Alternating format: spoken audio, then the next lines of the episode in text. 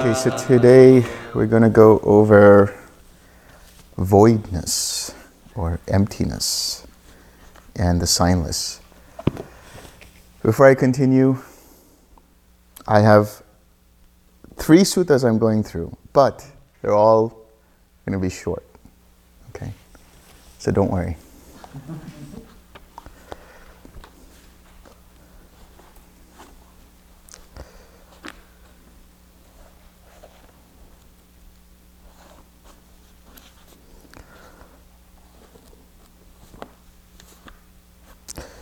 So the first one is Majjhima Nikaya 121, Chula Sunyata Sutta, the shorter discourse on voidness.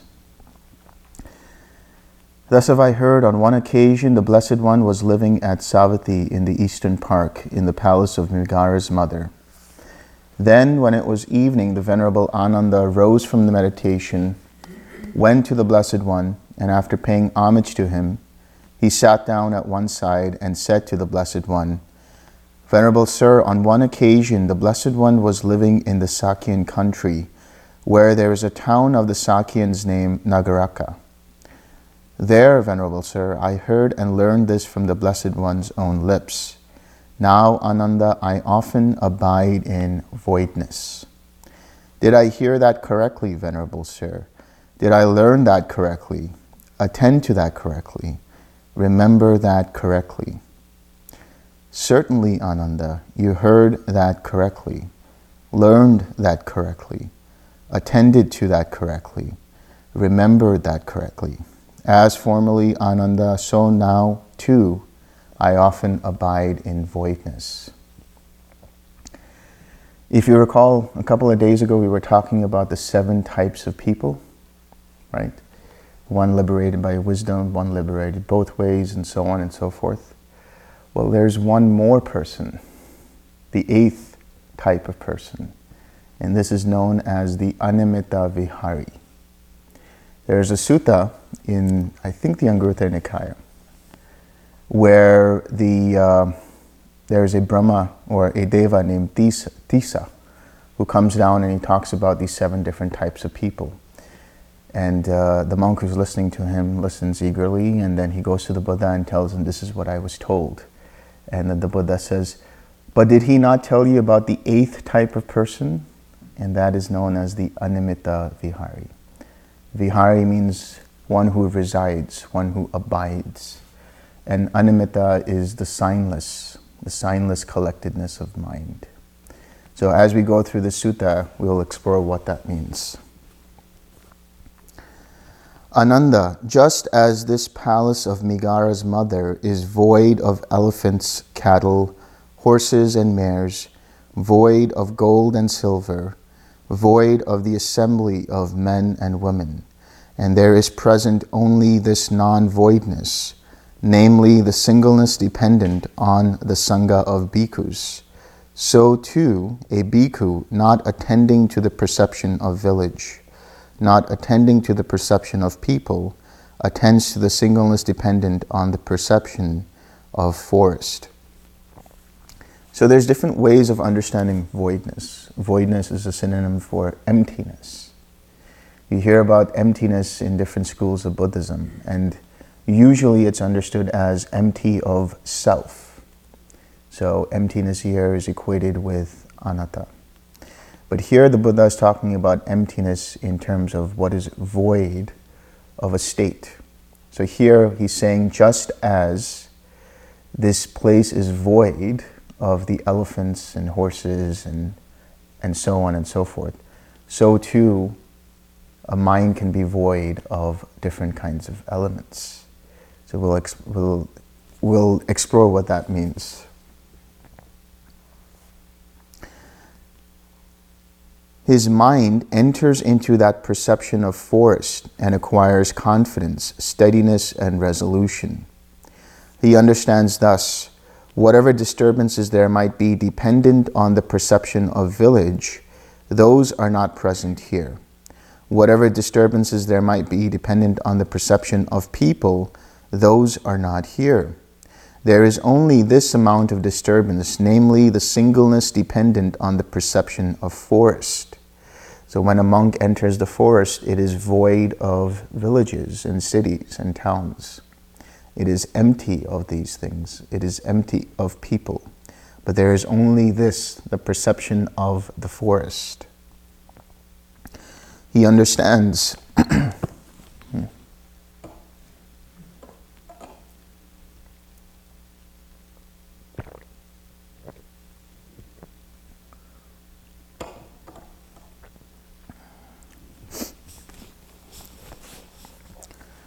he understands this field of perception is void of the perception of village.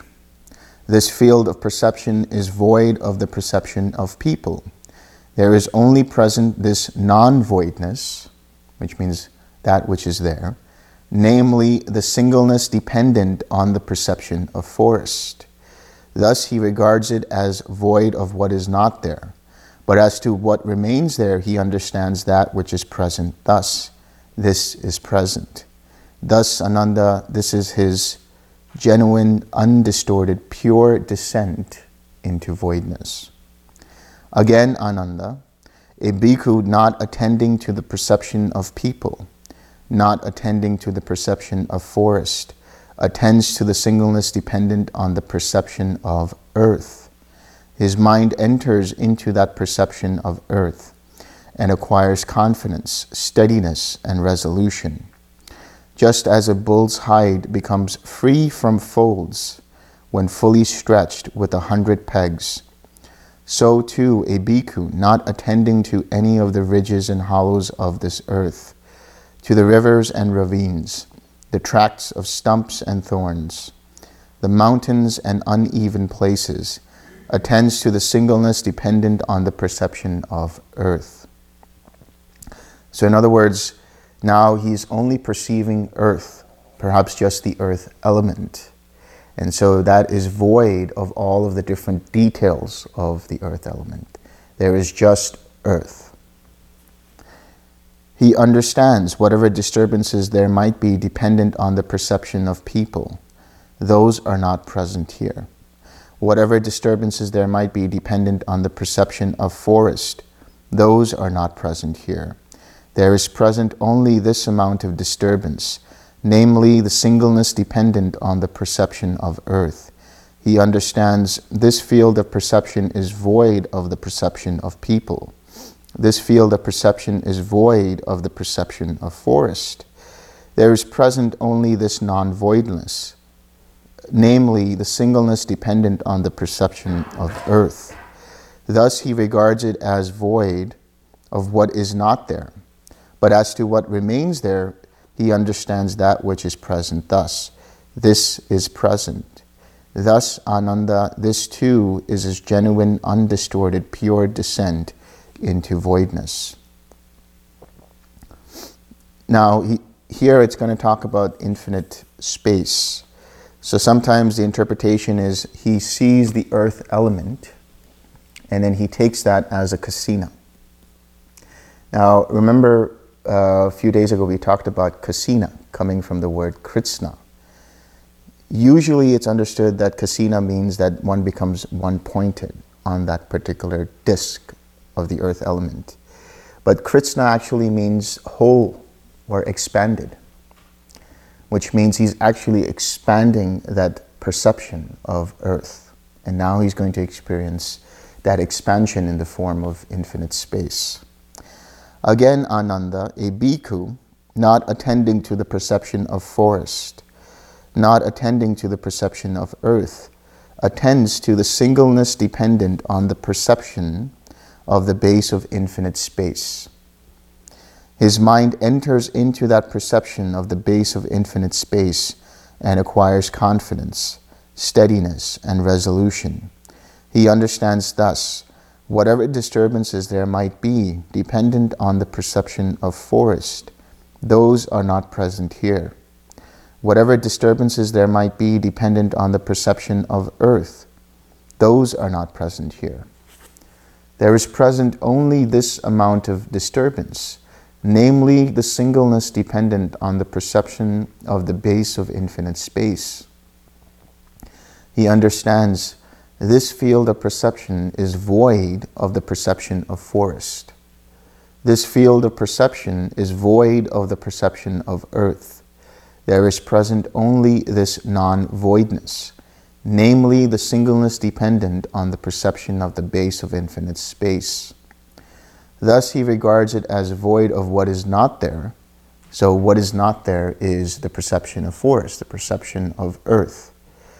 But as to what remains there, he understands that which is present thus. This is present, and what is present? The perception of infinite space. Thus, Ananda, this too is his genuine, undistorted, pure descent into voidness. Again, Ananda, a bhikkhu not attending to the base, sorry, not attending to the perception of earth, not attending to the perception of the base of infinite space, attends to the singleness dependent on the perception of the base of infinite consciousness.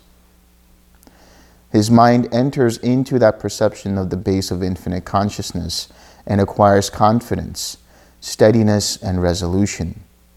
He understands thus whatever disturbances there might be dependent on the perception of earth, those are not present here.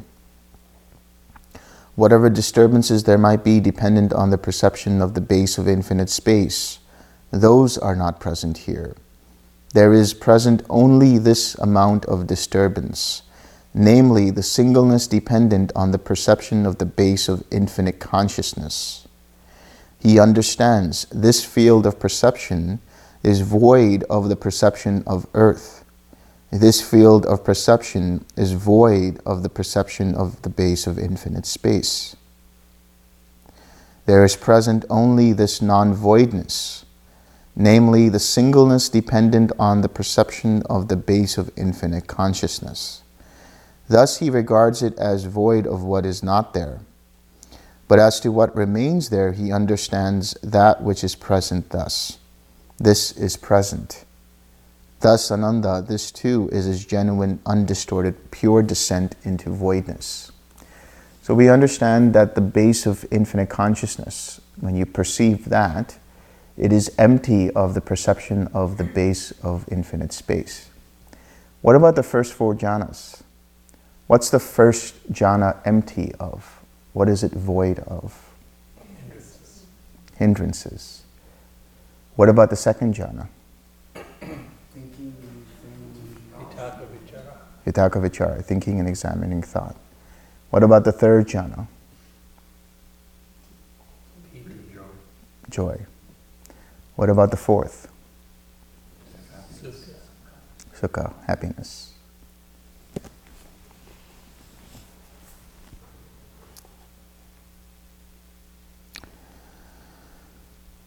Again, Ananda, a bhikkhu, not attending to the perception of the base of infinite space, not attending to the perception of the base of infinite consciousness, attends to the singleness dependent on the perception of the base of nothingness. His mind enters into that perception of the base of nothingness and acquires confidence, steadiness, and resolution. He understands thus whatever disturbances there might be dependent on the perception of the base of infinite space. Those are not present here. Whatever disturbances there might be dependent on the base of the sorry, on the perception of the base of infinite consciousness. Those are not present here. There is present only this amount of disturbance, namely the singleness dependent on the perception of the base of nothingness. He understands this field of perception is void of the perception of the base of infinite space. This field of perception is void of the perception of the base of infinite consciousness. There is present only this non voidness, namely the singleness dependent on the perception of the base of nothingness. Thus, he regards it as void of what is not there But as to what remains there, he understands that which is present thus. This is present. Thus, Ananda, this too is his genuine, undistorted, pure descent into voidness. Again, Ananda, a bhikkhu not attending to the perception of the base of infinite consciousness, not attending to the perception of the base of nothingness, attends to the singleness dependent on the perception of the base of neither perception nor non perception. Try saying that five times. Perception of the base of neither perception nor non perception. His mind enters into that perception of the base of neither perception nor non perception and acquires confidence, steadiness, and resolution. He understands thus whatever disturbances there might be dependent on the perception of the base of infinite consciousness those are not present here. Whatever disturbances there might be dependent on the perception of the base of nothingness, those are not present here. There is present only this amount of disturbance, namely the singleness dependent on the perception of the base of neither perception nor non perception.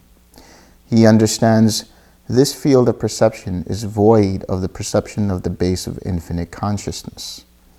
This field of perception is void of the perception of the base of nothingness. There is present only this non voidness, namely the singleness dependent on the perception of the base of neither perception nor non perception. Thus he regards it as void of what is not there. But as to what remains there, he understands that which is present thus. This is present. Thus, Ananda, this too is his genuine, undistorted, pure descent into voidness.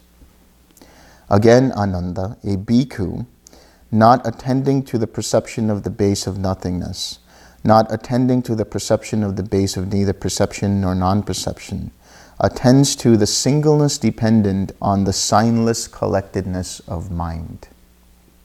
His mind enters into that signless collectedness of mind and acquires confidence steadiness, and resolution. He understands thus whatever disturbances there might be dependent on the perception of the base of nothingness. Those are not present here. Whatever disturbances there might be dependent on the perception of the base of neither perception nor non perception, those are not present here. There is present only this amount of disturbance, namely that connected with the six bases that are dependent on this body and conditioned by life. He understands this field of perception is void of the perception of the base of nothingness. This field of perception is void of the perception of the base of neither perception nor non perception. There is present only this non voidness namely that connected with the six bases that are dependent on this body and conditioned by life. Thus, he regards it as void of what is not there, but as to what remains there, he understands that which is present thus. This is present. Thus, Ananda, this too is his genuine, undistorted, pure descent into voidness. So, here the Buddha is talking about the signless collectedness of mind. Some of you have experienced this at some point or another in your meditation. The signless is much, much subtler than the quiet mind. There comes a point where you are with quiet mind and there's no vibration going on at all. But there's this sense of collectedness around the mind. The mind itself is an object. When we talk about the signless collectedness of mind, really that comes from the word animitta samadhi.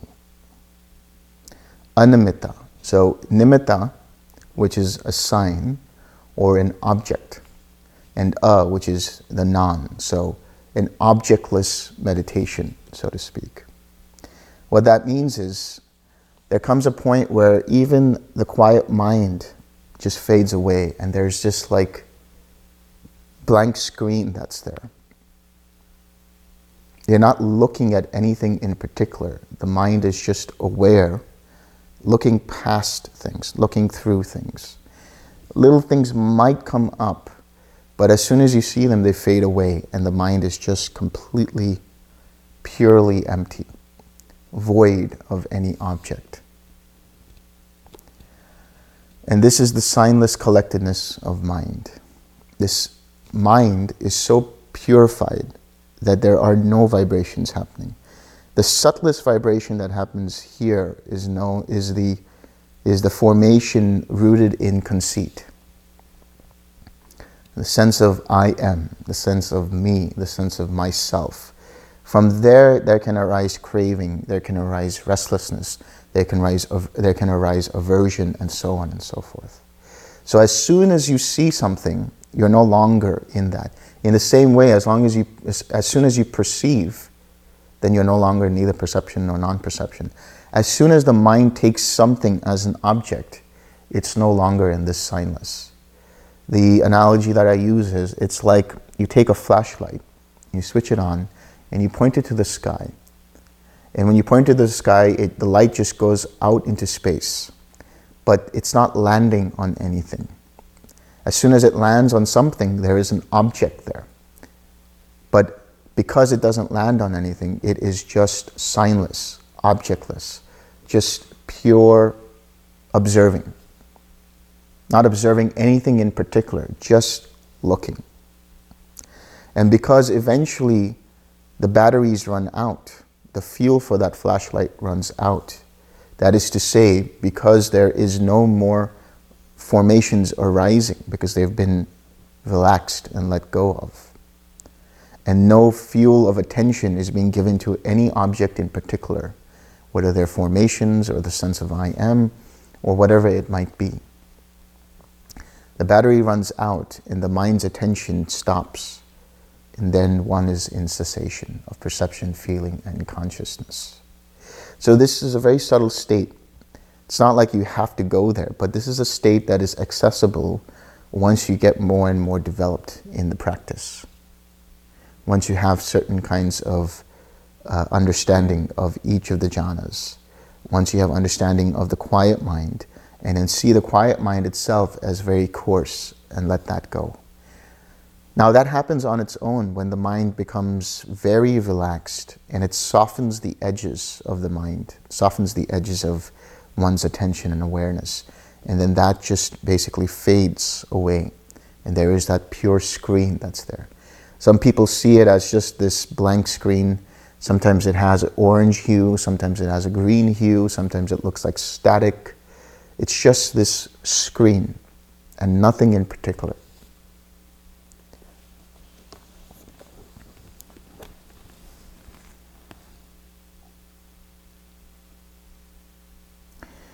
Again, Ananda, a bhikkhu not attending to the perception of the base of nothingness not attending to the perception of the base of neither perception nor non perception, attends to the singleness dependent on the signless collectedness of mind.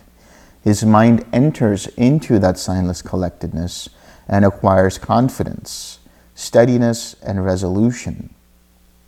His, he understands thus this signless collectedness of mind is conditioned and volitionally produced but whatever is conditioned and volitionally produced is impermanent, subject to cessation. So even this signless collectedness of mind is conditioned. It's not the unconditioned. Why is it conditioned? Because there is still a sense of observer there. There's a sense of, there is still an awareness there, which is conditioned by contact with the mind, the mind and the signless state. So it's volitionally produced. What does that mean? There is an intention to relax further and further and further. Volitionally produced, conditioned by that intention. But once the mind realizes that even this is conditioned and therefore impermanent, subject to cessation, the mind loses complete interest in even the signless state. This is where disenchantment and dispassion come into the purview. Here, the mind becomes so disenchanted, so dispassionate, that it doesn't, it's not interested in any formations at all, not interested in any object at all. not even interested in the awareness of the signless state of mind. And then there is cessation of perception, feeling, and consciousness. When this happens, when he knows and sees thus, his mind is liberated from the taint of sensual desire, from the taint of being, and from the taint of ignorance. This happens when the mind makes contact with the Nibbana element, and there is no grasping on to the joy and relief that's felt as a result of contact with the Nibbana element. Therefore, no more taint of sensual desire, no more taint of the craving for existence or of becoming, and no more the taint of ignorance. He understands when it is liberated, there comes the knowledge it is, liber- it is liberated. He understands birth is destroyed. The holy life has been lived. What had to be done has been done. There is no more coming to any state of being. He understands thus whatever disturbances there might be dependent on the taint of sensual desire, those are not present here. What disturbances are there dependent upon the taint of sensual desire? Craving, the link of craving, sensual clinging, and so on whatever disturbances there might be dependent on the taint of becoming, those are not present here. What disturbances might those be? Clinging to existence. Clinging to existence, craving for existence, bhava, habitual tendencies.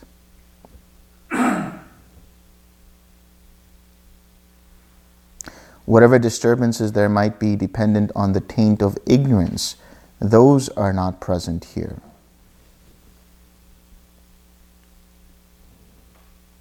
Tainted What? formations. Yes, tainted formations. Formations conditioned by ignorance. Ignorance is gone now. There's complete attention and understanding of the Four Noble Truths. Ignorance is destroyed, and whatever disturbance is dependent upon that, that is, formations rooted in that ignorance, and then further on the lack of mindfulness when you experience a feeling. All of those disturbances, all of those that are dependent upon ignorance goes away. There is present only this amount of disturbance, namely that connected with the six bases that are dependent on this body and conditioned by life. He understands thus this field of perception is void of the taint of sensual desire. Now, what he's talking about is that liberated mind. Whatever it's perceiving all the time, it knows that it is empty of the taint of sensual desire. This field of perception is void of the taint of becoming. It's empty of the taint of craving for existence. This field of perception is void of the taint of ignorance. It's empty of ignorance. There is present only this non voidness, namely that connected with the six sense bases that are dependent on this body and conditioned by life. In, in essence, what is remaining is just the five aggregates, no longer clung to, no longer conditioned by craving. Thus, he regards, the, regards it as void of what is not there. But as to what remains there, he understands that which is present thus. This is present. Thus, Ananda, this is his genuine, undistorted, pure descent into voidness, supreme and unsurpassed. That's the mind of a liberated being, the mind of an arahat, supreme and unsurpassed, completely empty of all disturbances of sensual craving, of the desire to become, and of ignorance. Ananda, whatever recluses and Brahmins, that is to say, arhats, in the past entered upon and abided in pure, supreme, unsurpassed voidness, all entered upon and abided in the same pure, supreme, unsurpassed voidness.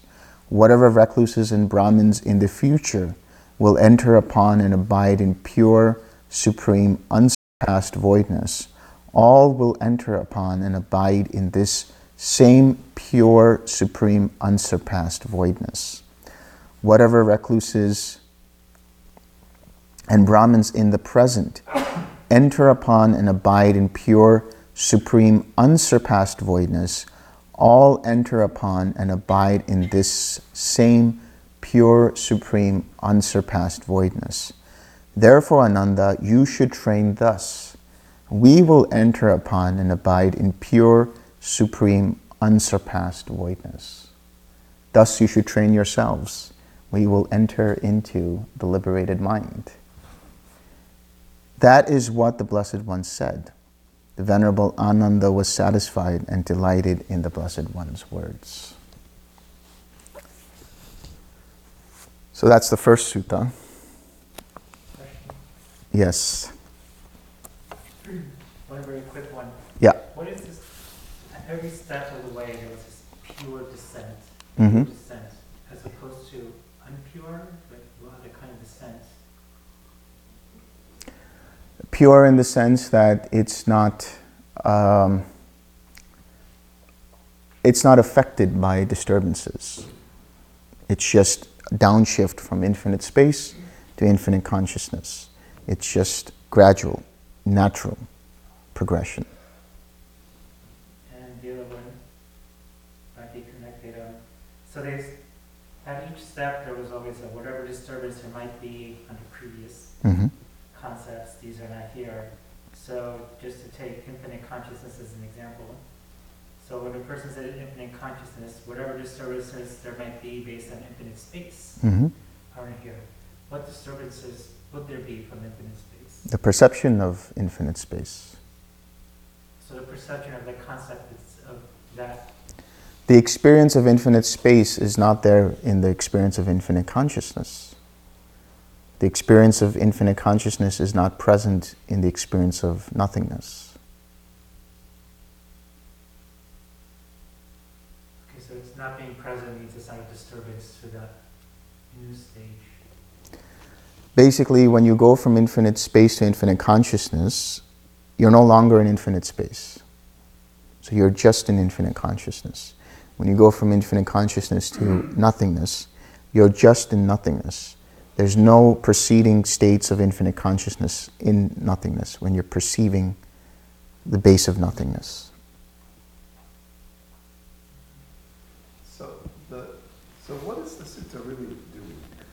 It's starting off with fourth jhana? Or we go going? Starting out with four jhana, yeah. And so what is the point? So the Buddha's, he's really describing the jhanas here. Right, Letting go of each, right.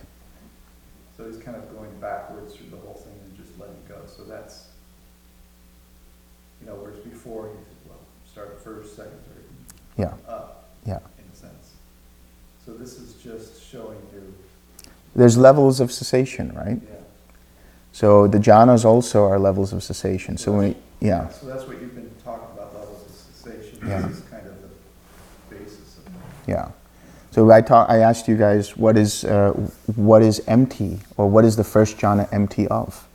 It's the same way of asking what ceases in the first jhana, the hindrances, and then in the second jhana, what ceases is the vitakka vichara, and then in the third jhana, what ceases is the joy, and so on and so forth. So what you're seeing is these downshifts of the mind. So the the coarser levels of experience through the different factors of the ambience of each of the jhanas starts to diminish and cease. So we're saying the, the kasina, the krits. Kritsna, yeah, Kritsna yeah, is the fourth jhana? yeah.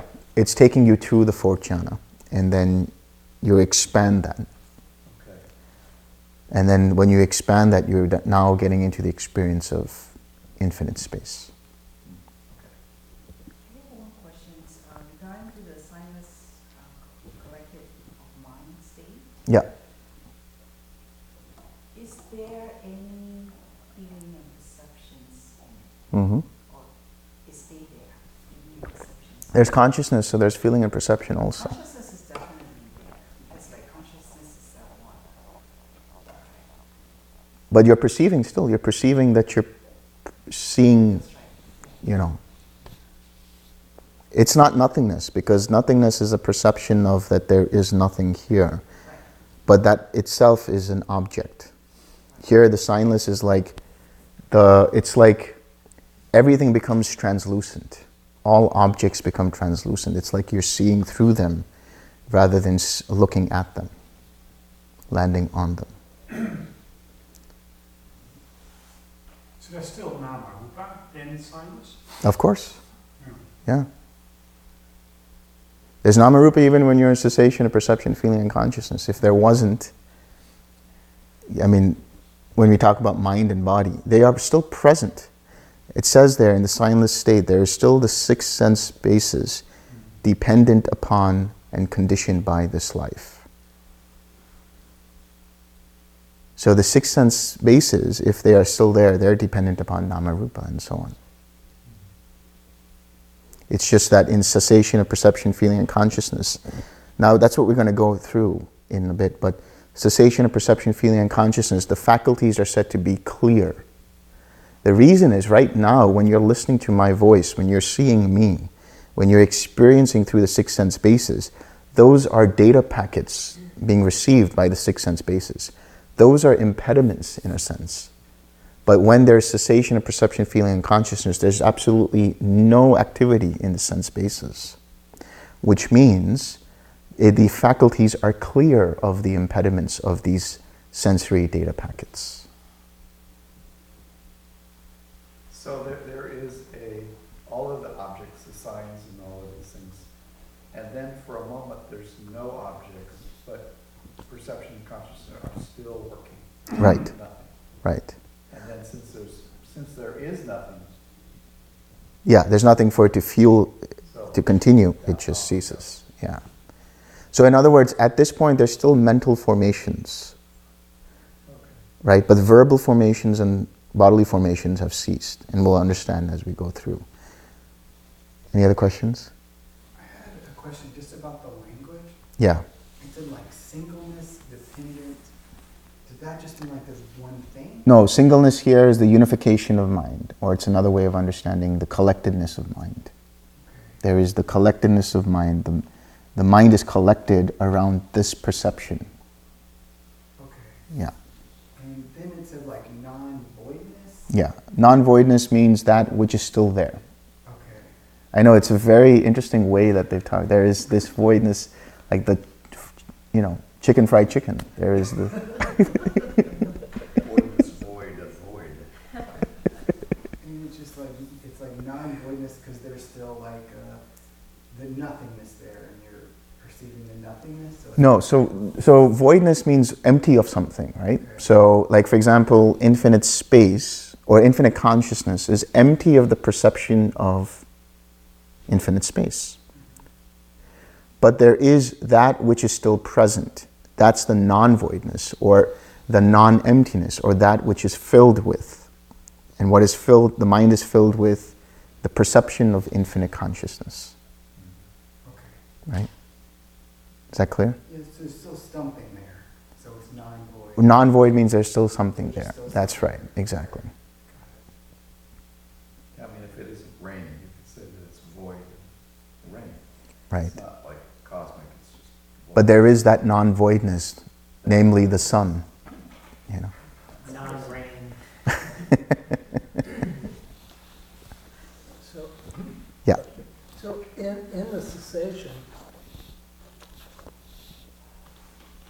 am I understanding it that then the sankharas aren't there or they're suspended? They're suspended. They're ceased. Okay. Yeah.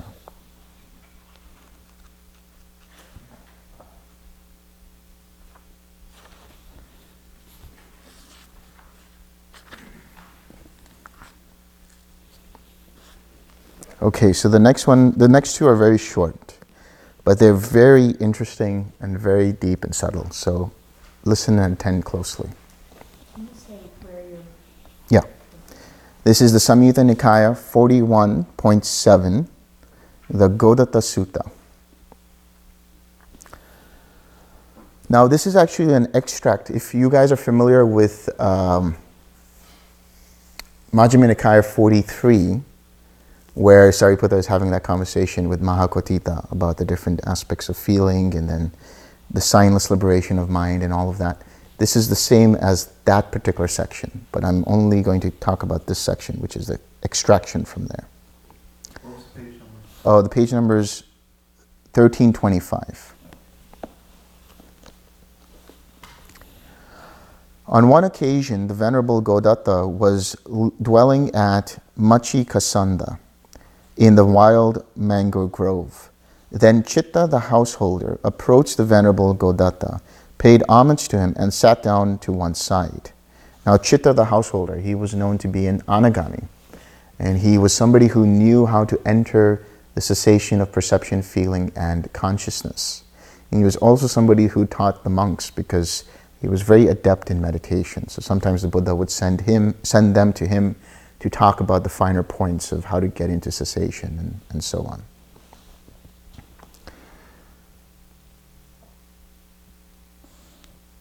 The Venerable Godatta then said to him as he was sitting to one side, Householder, the measureless liberation of mind, the liberation of mind by nothingness, the liberation of mind by emptiness, and the signless liberation of mind. Are these things different in meaning and also different in phrasing, or are they one in meaning and different only in phrasing? There is a method, Venerable Sir, by which these things are different in meaning and also different in phrasing. And there is a method by which they are one in meaning and different only in phrasing. And what, Venerable Sir, is the method by which these things are different in meaning and also different in phrasing? Here, a bhikkhu dwells pervading one quarter with a mind imbued with loving kindness. Likewise, the second quarter, the third quarter, and the fourth quarter. Thus, above, below, across, and everywhere, and to all as to himself, he dwells pervading the entire world with a mind imbued with loving kindness, exalted, vast, measureless, without hostility, without ill will. Does that sound familiar? He dwells pervading one quarter with the mind imbued with compassion, and so on, with the mind imbued with altruistic joy, with the mind imbued with equanimity. Likewise, the second quarter, the third quarter, and the fourth quarter. Thus, above, below, across, and everywhere, and to all as to himself, he dwells pervading the entire world with a mind imbued with equanimity or altruistic joy or compassion. Vast, exalted, measureless, without hostility, without ill will. This is called the measureless liberation of mind. Now, there's a way in which they use the word liberation that means the, the liberation of mind which is liberated by the taints, and the liberation of mind where the hindrances are no longer present, which is in jhana. So, right now, what they're talking about in terms of the measure, measureless liberation of mind is that mind which is imbued with loving kindness or any of the Brahma Viharas and radiates it outward. And what, Venerable Sir, is the liberation of mind by nothingness? Here, by completely transcending the base of the infinity of consciousness, aware that there is nothing, a bhikkhu enters and dwells in the base of nothingness. This is called the liberation of mind by nothingness. Pretty straightforward. And what, Venerable Sir, is a liberation of mind by emptiness? Here, a bhikkhu gone to the forest or to the foot of a tree or to an empty hut reflects thus Empty is this of self, or of what belongs to self. This is called the liberation of mind by emptiness. Now, if I remember correctly, Bhante talked about a practice that he did, where he would actually look back and see where did this thought arise, right? Whose thought is this? And he started to see the emptiness of self of these thoughts, emptiness of self of this body, and so on. And so, in that process, one enters the emptiness liberation of mind. Liberation in the sense that it is void of any of the hindrances. One is just experiencing anatta there.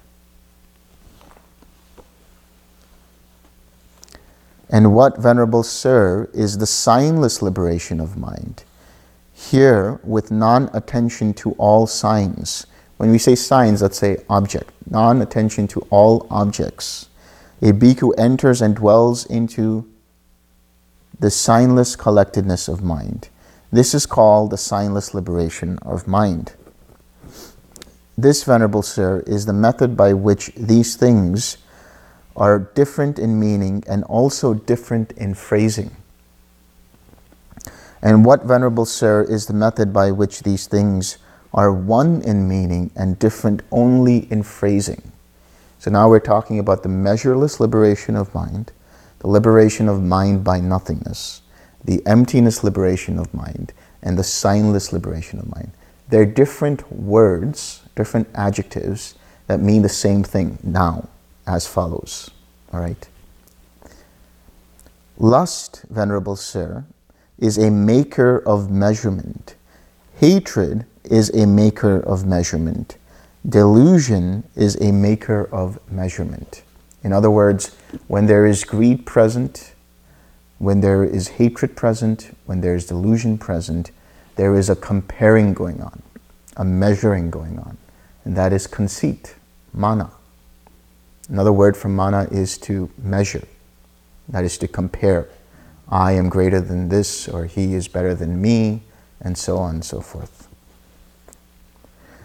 For one whose taints are destroyed, these have been abandoned, cut off at the root, made like palm stumps, obliterated so that they are no more subject to future arising. To whatever extent they, there are measureless, measureless liberations of mind, the unshakable liberation of mind is declared the chief among them. Now that unshakable liberation of mind is empty of lust, empty of hatred, empty of delusion. So this is referring to a liberated mind, a mind liberated from the taints. Lust, Venerable Sir, is a something. Hatred is a something. Delusion is a something. So when we say that, what we're saying is lust is a concept. Greed is a concept. Delusion is a concept.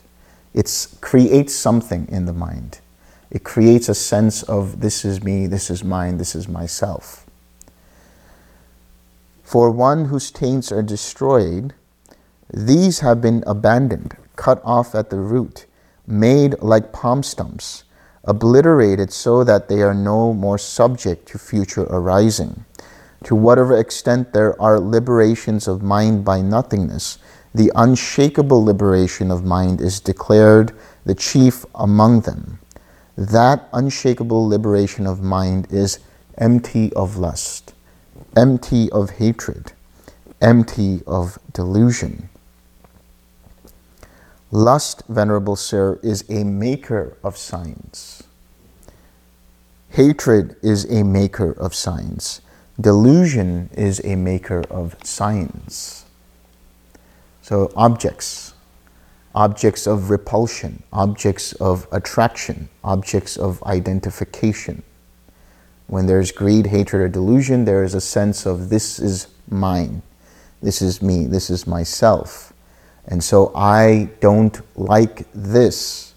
There's a sense of there is that that I don't like. There's a sense of there is that which I like. There's a sense of I am that. And so when there is greed, there is a craving for something.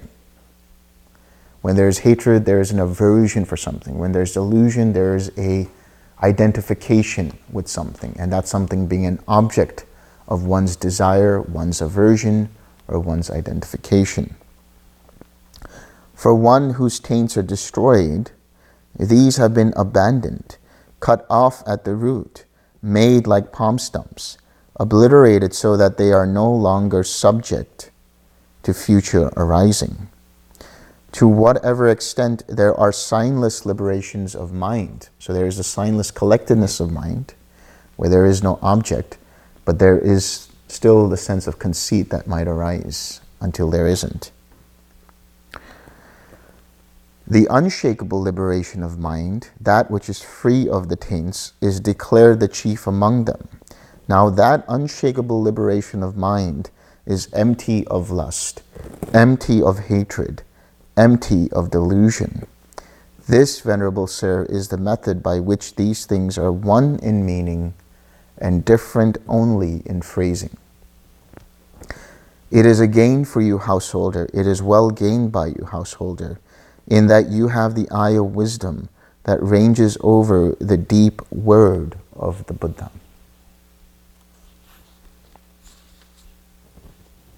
That sounds like Sutta. Yeah. Is it 44 or 43? 44? Forty-four, Oh, well, yeah. Well, the next sutta we're going to do is actually, an, so, sounds like an, it's, an ex, it's an extract either from 43 or 44 as well. You'll see what I mean. Any questions before we continue?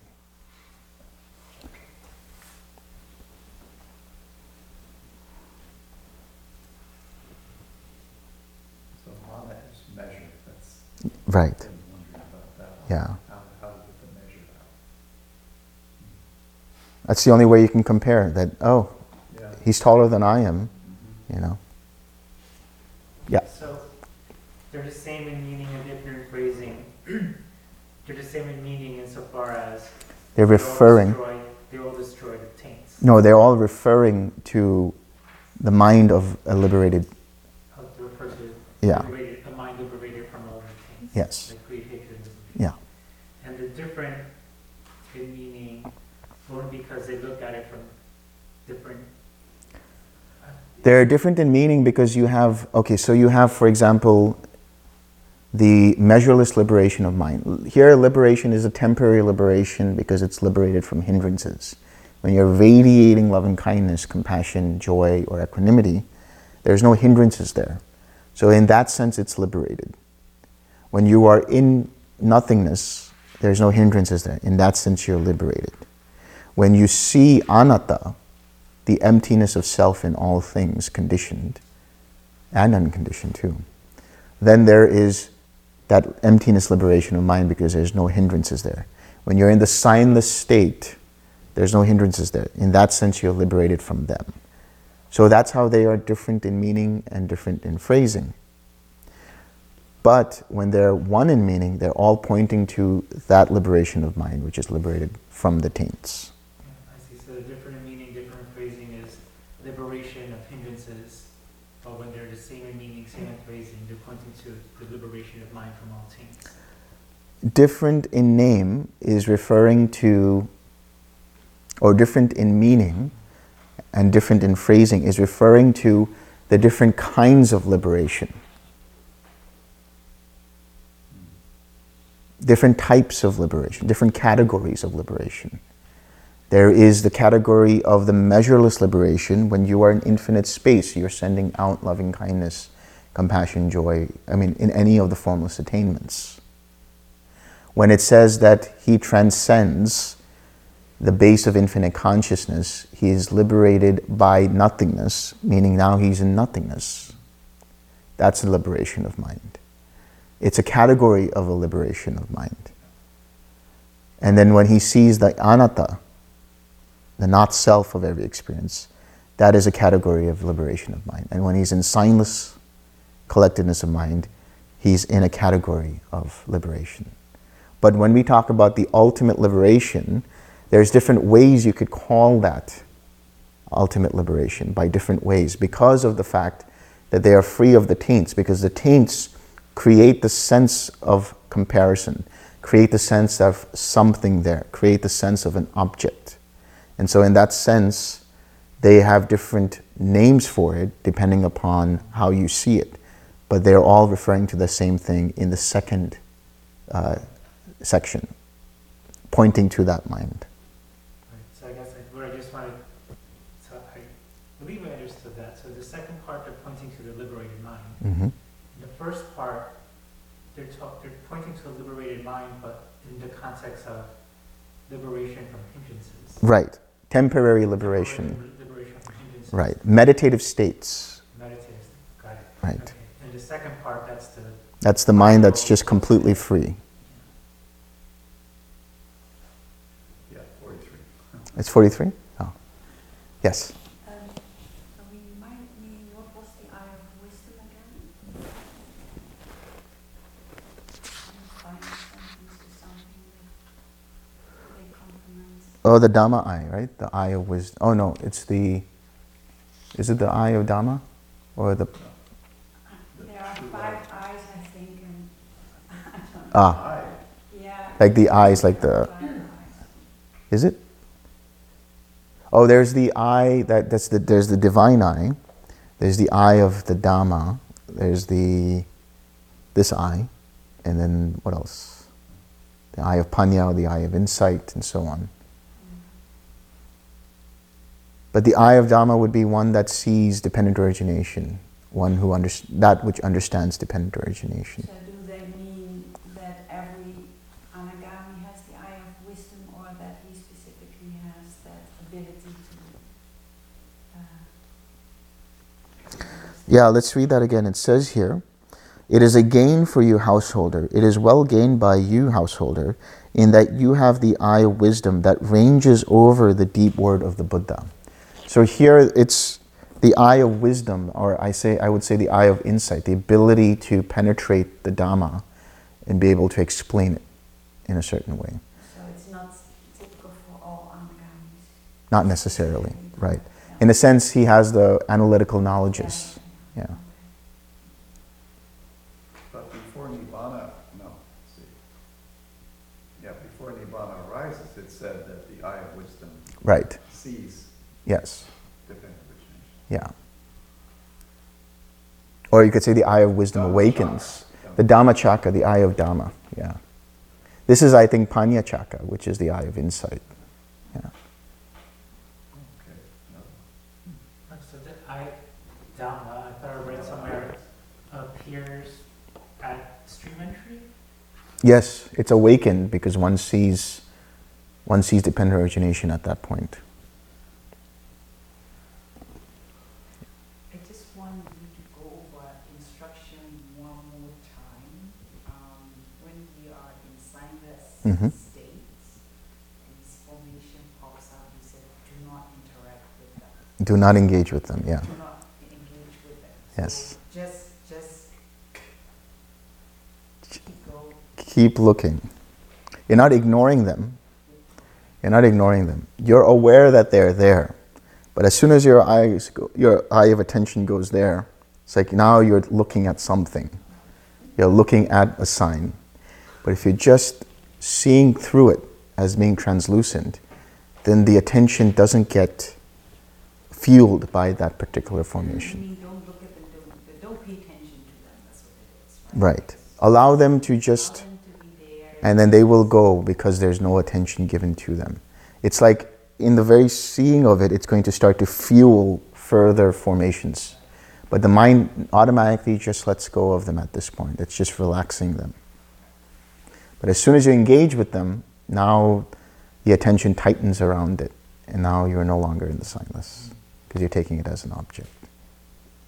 So, so is it like, I'm looking in your direction, and, I mean, I can see a little bit of coon, there's some chairs or something like that, but I would just keep looking in this direction. I mean, they're there because they're there, but the second I actually turn to him, now he's like a full-blown object, and. So it's the coonless collectedness of mind.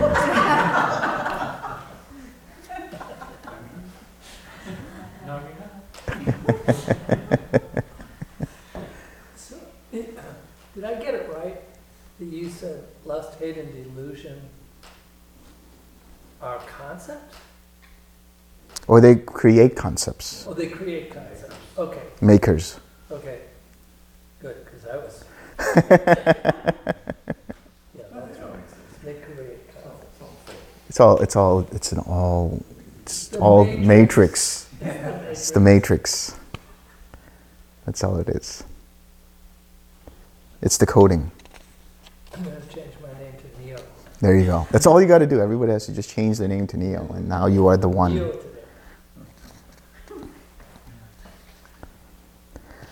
Okay, moving on.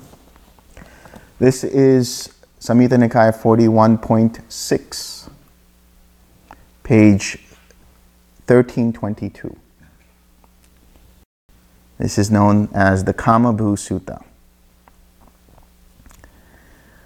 On one occasion, the Venerable Kamabhu was dwelling at Macchikasanda in the wild mango grove. Then Chitta, the householder, approached the Venerable Kamabhu, paid homage to him, sat down to one side, and said to him, Venerable Sir, how many kinds of formations are there? Now, Chitta already knows all of this, but he's just having a dialogue with Kamabhu. There are, householder, three kinds of formations the bodily formation, the verbal formation, and the mental formation. Good, Venerable Sir, Chitta, the householder, uh, said. So he's acknowledging him that, okay, you know your stuff. Good. Then, having delighted and rejoiced in the Venerable Kamabhu's statement, he asked him a further question. But, Venerable Sir, what is the bodily formation? What is the verbal formation? What is the mental formation? In breathing and out breathing, householder, are the bodily formation. So, inhalation and exhalation are one component of the bodily formation. There are other aspects of the bodily formations. When you tighten your arm, what, is, what are you doing? Bodily formations allow you to tighten your fist. Bodily formations allow you to walk, they allow you to breathe, they allow you to do other kinds of functions within the body.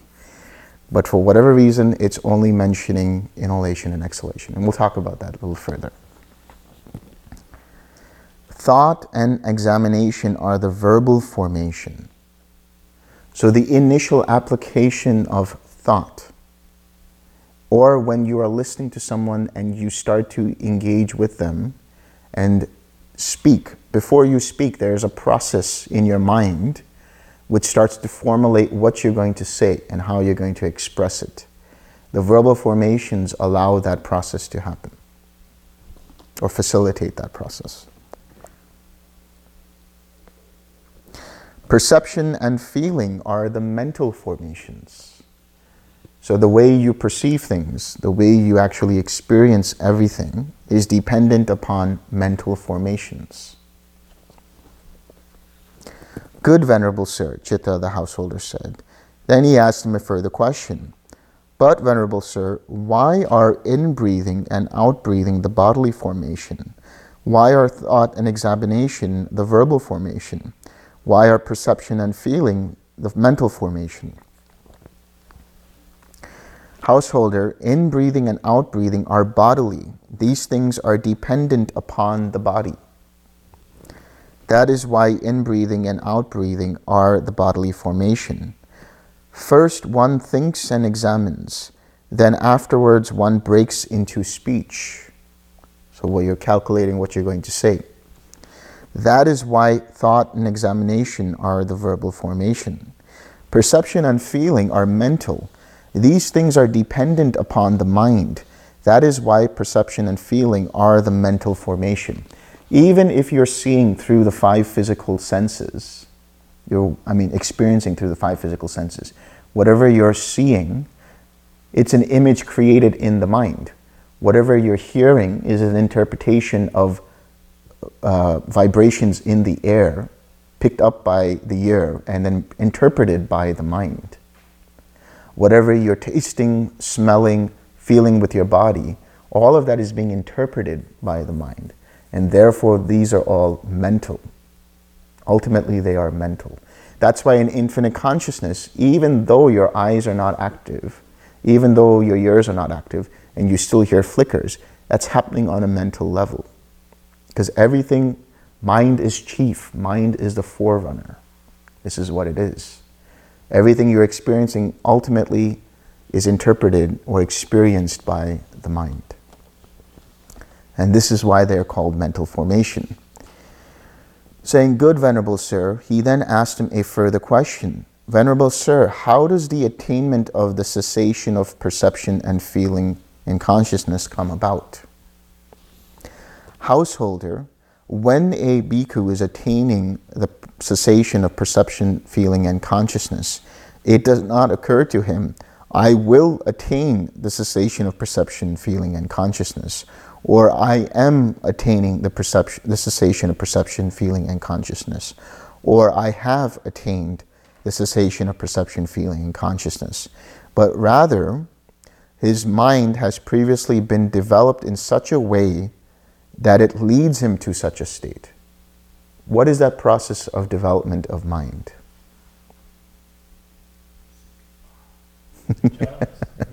Six hours going through jhanas, yes. So, in other words, you cannot intend to go into cessation of perception, feeling, and consciousness until you become an anagami or an arhat, but that's a different case altogether. But in terms of the attainment, there's one is the attainment and one is the determination of going into it. When we're talking about the attainment of cessation of perception, feeling, and consciousness, what we're talking about is how does the mind experience it? How does the mind go into cessation? Right? It happens not because you intend it. Instead, you are letting go through the six R process, letting go of coarser formations that arise in the form of hindrances. Hindrances are nothing but just collected formations. The formation starts off as a little snowflake and it drops on the ground and picks up and turns into a snowball and then ultimately becomes into this giant snowball, which is the hindrance. So you're letting go of those. And then as you get into quiet mind, now you're dealing with the little snowflakes. You're melting them away with the six R's, right? Letting them go. And so you're ceasing certain formations bodily formation, verbal formations, bodily formations, and mental formations. And this is how the process of cessation happens. Saying, Good, Venerable Sir, he then asked him a further question. Venerable Sir, when a bhikkhu is attaining the cessation of perception, feeling, and consciousness, which of these things cease first? Ceases first in him the bodily formation, the verbal formation, or the mental formation? What do you guys think? Body. Householder, when a bhikkhu is attaining the cessation of perception, feeling, and consciousness, first the verbal formation ceases, then the bodily formation ceases, then the mental formations. Why? Because we're not talking while we're meditating. Right? First in jhana, the first jhana, there's no speaking going on. When you sit down for meditation, no speaking going on. You have the intention to bring up loving kindness. That's the thinking and examining thought. But then in the second jhana, that ceases. Now you have self confidence and the meditation is flowing. So now the verbal formations cease there. Yes, you can perceive that there is this here, there is that here, there is this here. But that's not verbal, even though it might sound like it's verbal. It's perceiving, it's perception, dependent upon mental formations. Now, the bodily formations cease when you get into the fourth jhana, because now you're starting to lose contact with the body, and now it's all going into a mental state. Now, for whatever reason, people have said over the ages that in the fourth jhana, breathing ceases. Then all dead people are in the fourth jhana. But what's going on here is that the mind becomes so calm, so collected, that the body becomes so relaxed, that the breathing becomes almost imperceptible. Right? So it's not just the in breathing and out breathing, it's the, all bodily formations related to the feeling in the body. You might still feel contact when it comes to a fly landing on your skin and stuff. But otherwise, you're not paying attention to that at all. And if you're not paying attention to that at all, no bodily formations are arising. What about mental formations? When do they cease? In cessation. So, because mental formations give rise to feeling and perception. When there is a cessation of feeling, perception, and consciousness, it's the cessation of mental formations. Saying, Good, Venerable Sir, he then asked him a further question. Venerable Sir, what is the difference between one who is dead and gone and a bhikkhu who has attained the cessation of perception, feeling, and consciousness. Householder, in the case of one who is dead and gone, the bodily formation has ceased and subsided. Ceased and never to return again.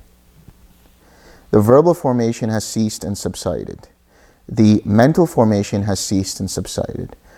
His vitality is extinguished. His physical heat has been dissipated, and his faculties are fully broken up. His vitality, this is the Ayu Sankharas.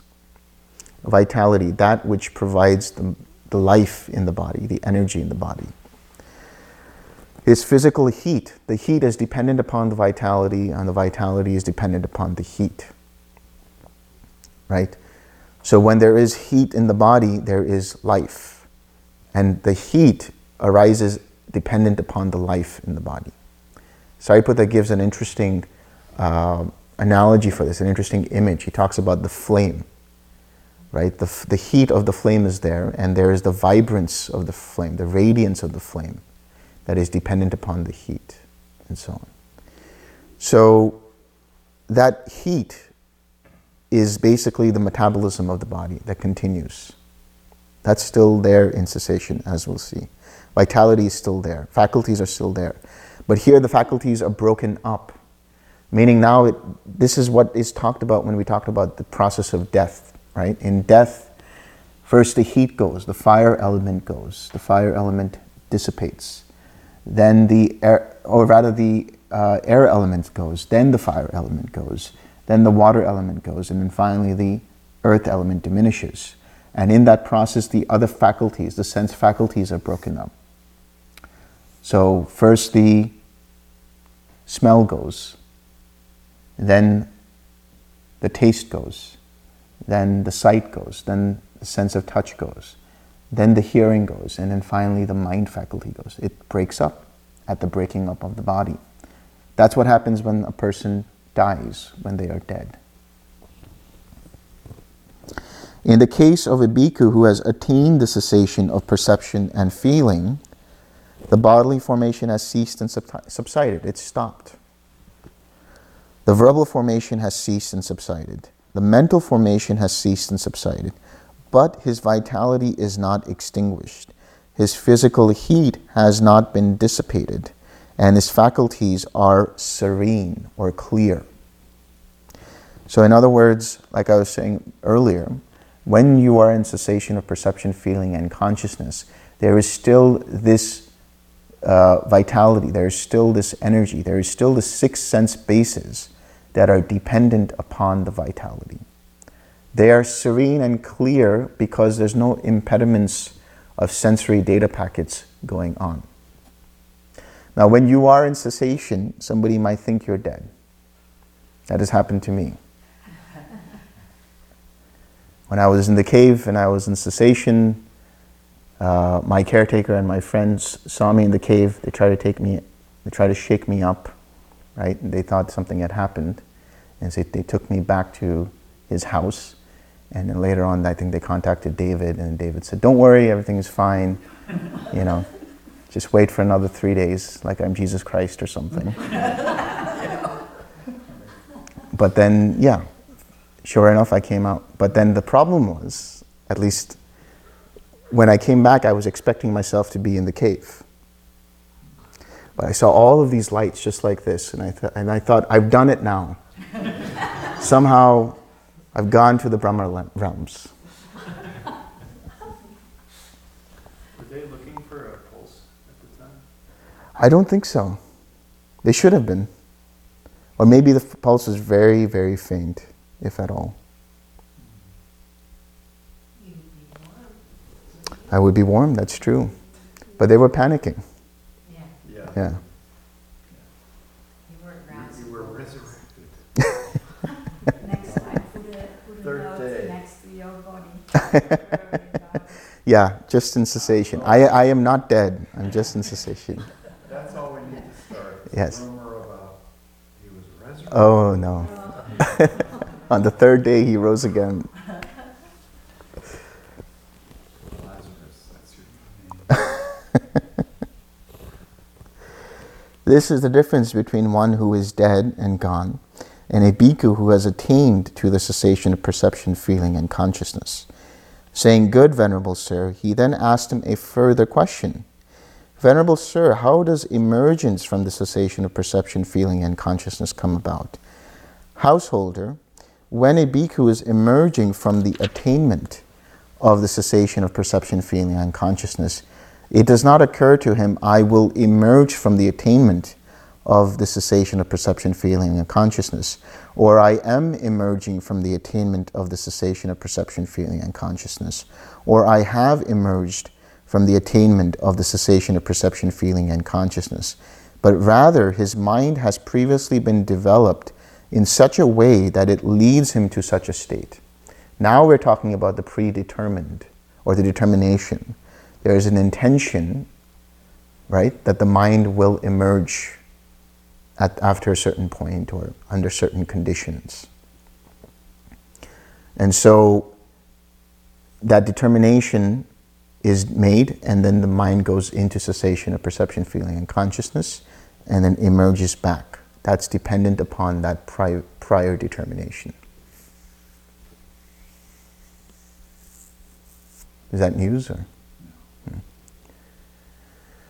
So, for example, when um, we did the scientific testing, right? I told uh, the scientists when they had me all hooked up to those different, that octopus, you know, on my head. And I said, okay, you're going to see something happen in 10 minutes, right? It's going to dip down. And then after 90 minutes, at the 90 minute mark, something's going to come back up. And exactly at the 10 minute mark, everything ceased. And at the 90 minute mark, everything came back up. That's because of prior determination. There was a determination that after 10 minutes, mind goes into cessation. After 10, after 90 minutes, there is the arising. So EEG flatlines? No, the EEG diminishes at the 10 minute mark, and then it starts to become more active again. The wave action is, elongated, or it's, yeah, never hear what that's So it's not flatline. no. Because there's still other electrical activity going on. Ah, Okay. There's the vitality going on, there's the metabolism going on. So you know how in the previous sutta it was saying that the signless state is conditioned? Then wouldn't this imply that that cessation is conditioned by an intention?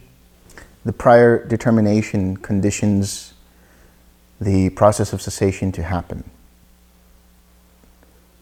But in cessation, there's no conditions. It's a cessation of conditions themselves. Feeling is a condition, perception is a condition, and feeling and perception are both conditioned as well. That's why when you come out of cessation, now as we'll get into it, there is the unconditioned, the experience of Nibbana. Saying, Good, Venerable Sir, he then asked him a further question. Venerable Sir, when a bhikkhu is emerging from the attainment of the cessation of perception, feeling, and consciousness, which of these things arise in him first? The bodily formation, the verbal formation, or the mental formation? What do you guys think? Probably in reverse order from what it went in, Mental, mental first. bodily, Householder, when a bhikkhu is emerging from the attainment of the cessation of perception, feeling, and consciousness, first the mental formation arises. After that, the bodily formation, and after that, the verbal formation. Oh, wow. That's- Oh, wow. Oh, wow. Oh, what was that? Oh, what was that? What just happened?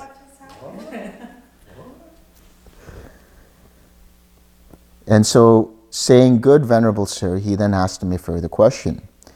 Venerable Sir, when a bhikkhu has emerged from the attainment of the cessation of perception, feeling, and consciousness, how many kinds of contact touch him?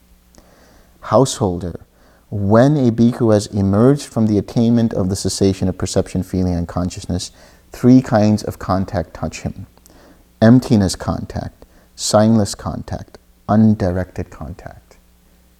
The contact with Nibbana. That which is signless, no object. That which is undirected, no craving there. That which is empty, completely no self there. this initial contact with the Nibbana element then gives rise to feeling. The feeling of joy and relief. The mental formation arises with joy and relief. And then the feeling is, the joy and relief is felt in the body, bodily formation. And then there's, oh wow, the verbal formation. Saying, Good, Venerable Sir, he then asked him a further question. When, Venerable Sir, when a bhikkhu has emerged from the attainment of the cessation of perception, feeling, and consciousness, towards what does his mind slant, slope, and incline? Householder, when a bhikkhu has emerged from the attainment of the cessation of perception, feeling, and consciousness, his mind slants, slopes, and inclines towards seclusion. Now, this is a, translation from the word viveka in Pali. So, one idea is seclusion, that the mind wants to be secluded. But there's another translation of viveka, which is discernment or wisdom. Discerning the links of dependent origination. His mind inclines towards seeing dependent origination. Good, Venerable Sir, Chitta the householder said. Then, having delighted and rejoiced in the Venerable Kamabhu's statement, he asked him a further question Venerable Sir, how many things are helpful for the attainment of the cessation of perception, feeling, and consciousness? Indeed, householder, you are asking last what you should have asked first. But still, I will answer you. For the attainment of the cessation of perception, feeling, and consciousness, two things are helpful serenity and insight. Twim. Samatha Vipassana.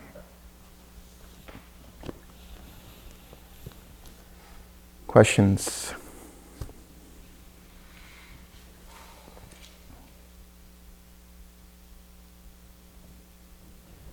That is a smart householder.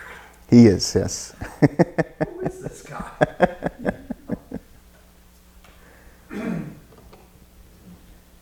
oh, you had a question first. That's okay. Uh, All right. Please.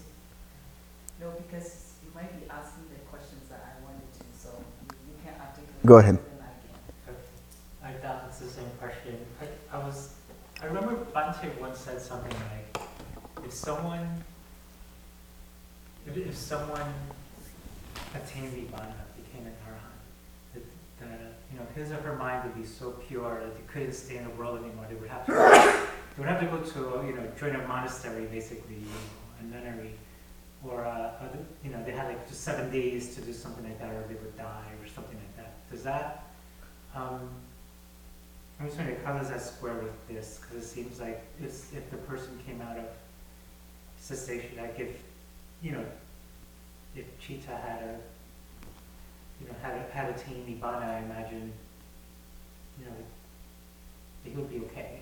you know. No, but stream enters attain Nibbana too, right? And uh, so do Sakadagamis and Anagamis. Okay, so there's never a point where, oh my god, my mind is so clear, I need to go seclude myself from the rest of the world.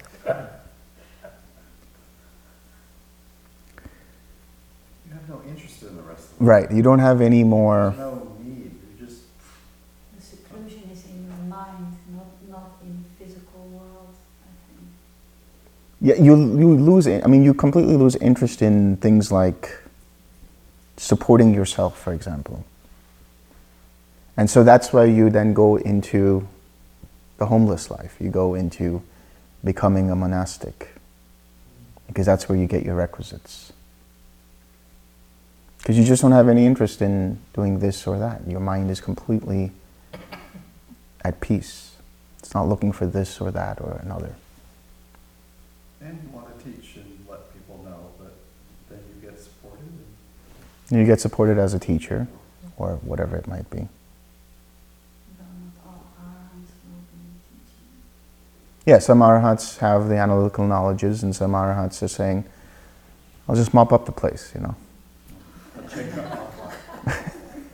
Cheka arahat. A solitary arahat.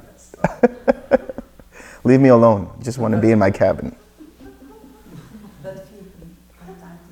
yeah, but feed me. Just leave it outside the door. I, I never, you know, I never saw any indication of that, because the Buddha was always, oh, you're an arhat now, okay, you go there. you Right. Go there. Uh, Yeah, I never saw. They, they don't go away, because they're just completely, Right. okay, what do you need? And even if they're not inclined to teach, but you ask them a question because of the experience that they've had, they'll be able to talk to you from experience. So it'll be like they're teaching you anyway. Yeah. He didn't ask the questions that I wanted to.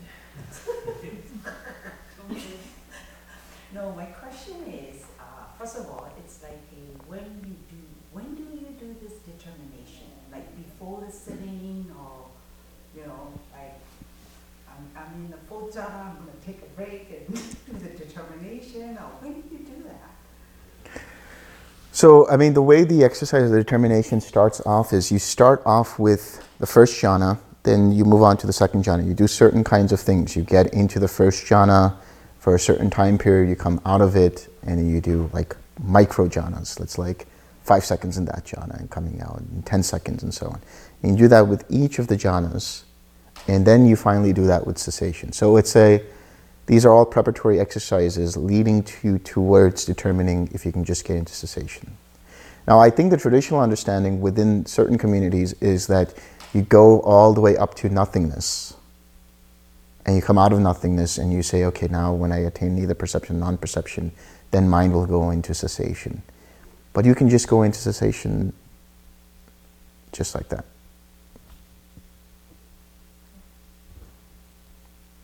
Yeah. No. Oh, oh, there was two of them. Yeah, Go ahead. well, mine is, well, if, if you don't determine and you go into cessation, can you be, um, um, You won't get stuck for more than a few no, minutes, no, no, seconds. Can, can somebody bring you? Oh, up? no, no, no. But even then, if you go into it, right, like where you do have an attainment, it's only for like a split second. It's not even for a couple of seconds, it's just like that. But would you even know time? Yeah, you wouldn't even know how long you were in it for. It's just like it might have been there for a minute or it might have been there for a split second. So there's a fear that comes up when people first experience cessation and then later on they're like, oh, what if I get stuck? but as far as I know, I've never heard of anybody getting stuck in cessation. Even if they were, they wouldn't care because they wouldn't be aware. They wouldn't even know.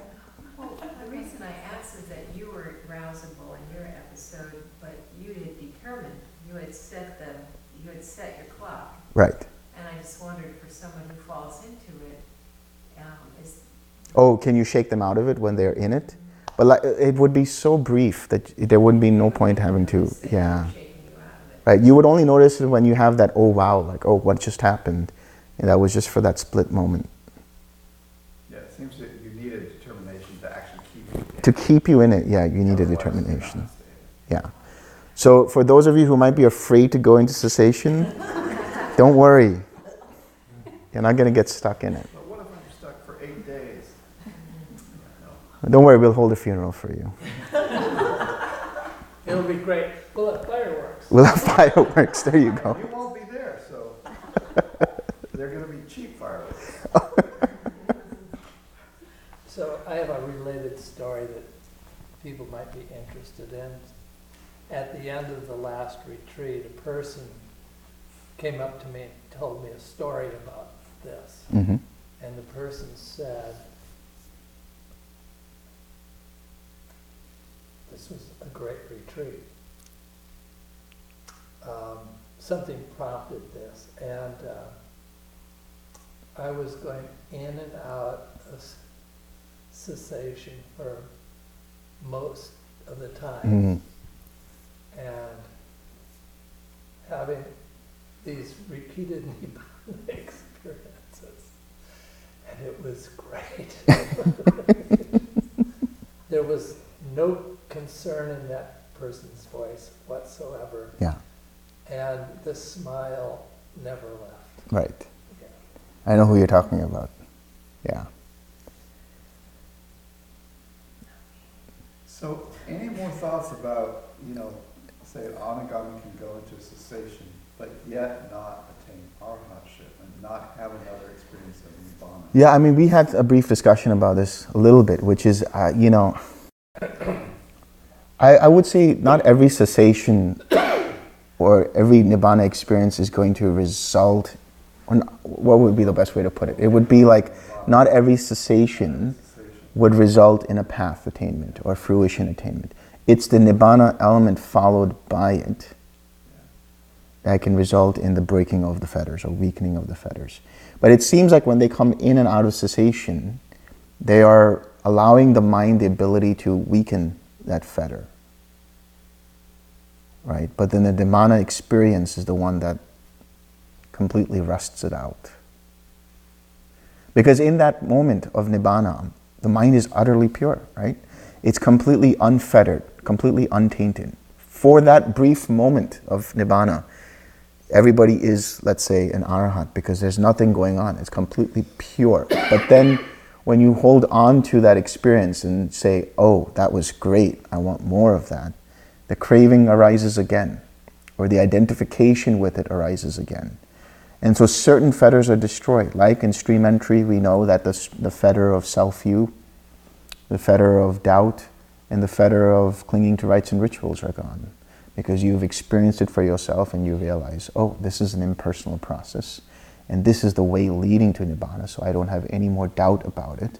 And no clinging, or, uh, no rites and rituals is going to take me there. So there's no longer any clinging to it. But then there's the weakening of um, sensual craving and aversion for the Sakadagami. So they have an experience of Nibbana, and the joy is again there, but it might not be as that much of a fireworks as before. It'll still be there, the relief will still be there. But then with the Anagami, there's like, there's a lot of equanimity actually there. There's a lot of like balance there. Because now there's no craving going on. But there's, there's joy of the Dhamma, there's clinging to the Dhamma still there. And then with the Arhat, when the, the contact with the Nibbana element happens, there's no grasping onto any experience. It's just seeing things as they actually are. So, because there's no fuel in the form of grasping, none of the taints can arise because those taints will arise dependent upon fuel of craving or identification or views or ignorance or whatever it might be. But that's not, no, no action. When the feeling arises, no action, mental, verbal, or physical, leads to craving for that. It's just seeing things as they are, but completely pure. So nothing fetters it anymore. So the conceit goes away, and therefore the restlessness goes away, the craving for jhana, craving for formless states goes away, and obviously ignorance is destroyed. Well, it seems like cessation, there, there's, you know, it's like, there's a little hum left, and then there's nibbana, Right, and there's some sort of, you know, it's conditioned, right, nibbana not conditioned. right. So there must be something.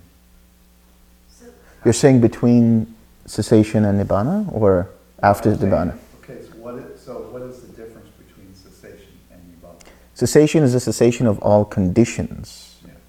But nibbana, nibba- nibbana is the unconditioned state that results. Well, we can't say results because then it says it's conditioned. But the nibbana, the, the nibbana element itself has no craving in it. It has no object that it perceives. It's just completely unconditioned. But the cessation Yeah, itself is not, condi- is not unconditioned. It's the, the cessation is the process in which all things cease. And then when everything comes back on, there is the unconditioned. So the unconditioned is there in cessation. oh, The unconditioned is there. But there's, there's contact made once the emergence from cessation happens. Uh, it's, it's another state, Right, born of cessation, right. Or cessa- the nibbana element was already there. yeah. It's just now the contact was made after the mental formations arose. But isn't nibbana arising due to the Dhammachakka seeing the links of dependent origination going, whoa, nobody's calm. Yeah. So, in the order of what we're talking about, there's cessation, then there's contact with Nibbana, and then there's the seeing of the links. The reason is because we talk about the contact with the Nibbana element, that is to say, the first contact that happens, the mental contact. Then the formations arise dependent upon that contact. And the formations that arise dependent upon that contact are pure for that first time they come up. That's why you see whatever it is that you see. But then after that, there's the joy and relief. That joy and relief is conditioned. And that joy and relief, if taken and clung to, results in the refettering of the mind. Formations dependent upon the condition of Nibbana. Wow. Pure formations, You're, yeah. yeah. Void of any craving. I was listening to a talk by uh, Thanissaro Bhikkhu, and he said a few things about Nibbana I wonder if you'd agree with. He said it's there's a consciousness, but it's not one of the. He said there's like a con there's some kind of consciousness there and some kind of happiness, but it's not a feeling, and the consciousness isn't one of the links. And he also said it's technically always right here it's technically always right, right here. But it's not something we've ever experienced before unless you've gone through this process. That's, uh, that's, that's the way with it, I mean, Burmese monks and, you know, I think it's come from Abhidhamma, if, if I don't mistake it. you know? I wonder if he's referring to the Phala Samapatti though. That's what I'm wondering, yeah, like, Phala Samapatti is one, and then another one is like, uh, uh, in, Ab- I think it's come from Abhidhamma, it's always believed that, you know, all in here is, um, Nama Rupa, right? And Nibbana. Nibbana is we just don't experience this. it's always here. Just like a, uh, when you light the candlelight in a dark room, you know, light appear and darkness disappear at the same time. That's Mhm. how, like, it's the condition, everything is right, then, you know, it's just, you, that, that's what they say. And, and, and is. The experience of that. Well, we think about when we're going through the process of the jhanas, right? What we're doing is we're deconditioning the mind. So we're removing conditions. It's the cessation of conditions, which include conditioned feeling and perception, and perception and feeling themselves being conditions. So that process of cessation is where all conditions cease. Right? All feeling, all perception, all consciousness dependent upon formations cease. Because even in that uh, moment of cessation, all sankharas also cease. Which then what's remaining is the unconditioned, because there's nothing there to condition it, it's just unconditioned. But now you have to be very careful when you use language like this, because then it's like, oh, so nibbana is Yeah, is like a it's it's a substratum. yeah. You know, that's not the case here. What we're saying is nibbana is the unconditioned in the sense that there's no conditions present. Which allows the mind then to see dependent origination as it arises. Pure. Pure dependent origination. That is to say, formations void of craving, consciousness void of craving, nama rupa, and then contact. So what happens is okay. So what happens is cessation, contact with the nibbana. That's the first contact that arises. That's unconditioned. Then the formations that arise are the mental formations that allow you to experience feeling of joy and relief. Then there is the joy and relief that's felt in the body. Bodily formations arise. And then there's like, wow, what was that? That's the verbal formations, right? So now the feeling and the perception of that is experienced in the first set of dependent origination. Then, when the mind says, Wow, I really like that, inclines to it, then the next set of formations, if clung to, are now fettered again by the craving for that experience. But if there's no clinging to the Dhamma, then the formations that do arise are not rooted in the craving. So in the snap, there's like so many dependent origination cycles going on. So in that moment of contact with Nibbana, right, the experience of Nibbana, you see pure dependent origination, that is pure formations, pure consciousness, and then the feeling, right, as a result of that contact. And then if that feeling is clung to, then there's formations that are rooted in that clinging. And then you still have some fetters there, some taints there. And um, for that, one thing I wanted to, always wanted to know is, you know, very short moment of the time, you might see some flicker. You will not, I don't know, other people might, like, I will not know what they were until you come out, everything you reflect upon. Oh, what, what was that? And then, what are these, right? Because it's so fast that, you know, I can't tell this is a new formation. Right. Any- I, I don't know, am I right? Like, uh, I mean, a- after you have that attainment, usually the mind is just like filled with pure energy, right? It's just like, it doesn't want to look back. It's just feeling the joy and the relief. But if you do have an experience like that, it would be useful for you to use the mind to reflect back on what happened. That way you have better clarity on seeing dependent origination. You see it regardless at some point or another. But if you look back, you might have better clarity on what you just saw, better understanding. Yeah.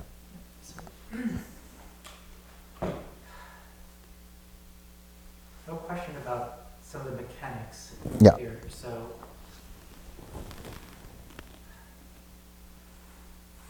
So, so that's where the craving comes from. But then, for the anagami, like how does the, they don't have craving anymore, right? So, but the anagami still runs the risk of coming into contact with nibbana and saying, oh, but it's. The risk of coming in contact with mm-hmm. nirvana? Did you say that? Did you say the risk of coming into contact with nirvana? Sorry. So they have the opportunities The opportunity. to contact with Nibbana, right? But Do a cost benefit analysis Right. before you. Do I really want to do this, you know, because I, because I really love the Dhamma, right? Um, but here, you know, they come into contact with Nibbana. So two cases, right? The anagami who comes into contact with Nibbana, you know, fetters are broken, no craving arises, not even for that experience itself. They're done. But then there's a second anagami who has that experience, but they're still, I mean, we can't call it craving because that fetter was released already, but still something holds this person back to still be in a Dhamma. Where does that come from now? Okay. Does that make sense? So, what we're saying here is you have contact with Nibbana, there's the experience of Nibbana, the mind touches Nibbana, and then the feeling that arises is conditioned by that experience, right? That's all the joy and relief that you experience.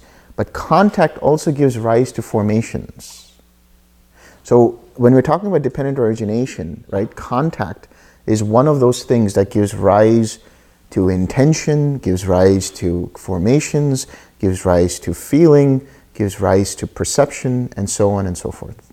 So the next set of formations that come up are pure and allow the mental feeling of joy and relief to happen.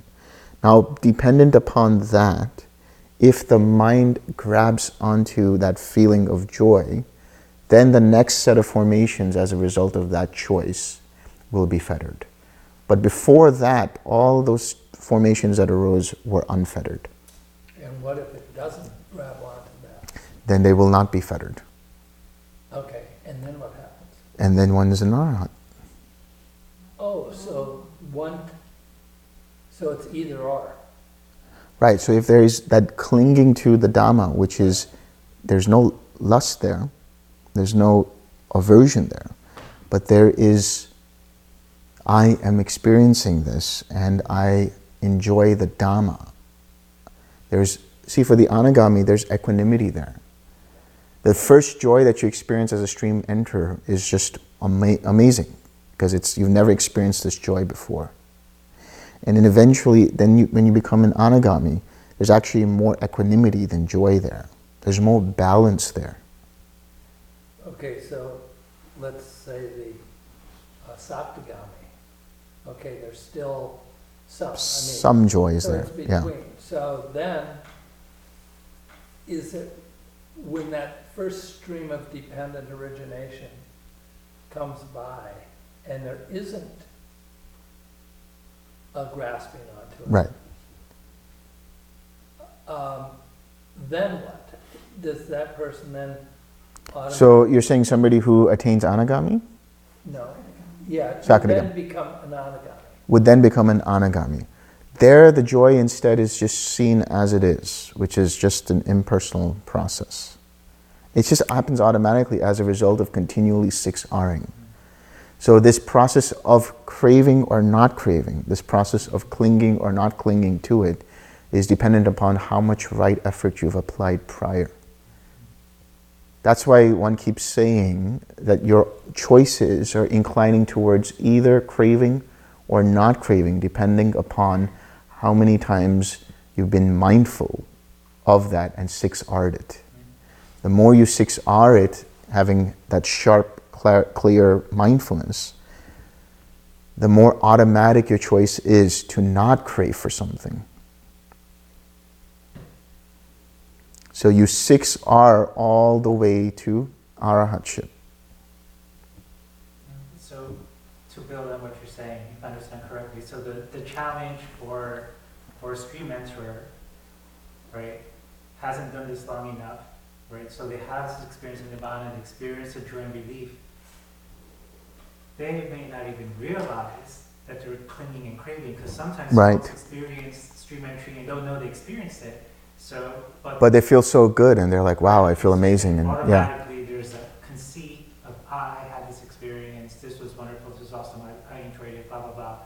I want to do this again, even though they don't know what it is, so it's just automatic. But as they, as they continue up the, you know, up the liberation chain, um,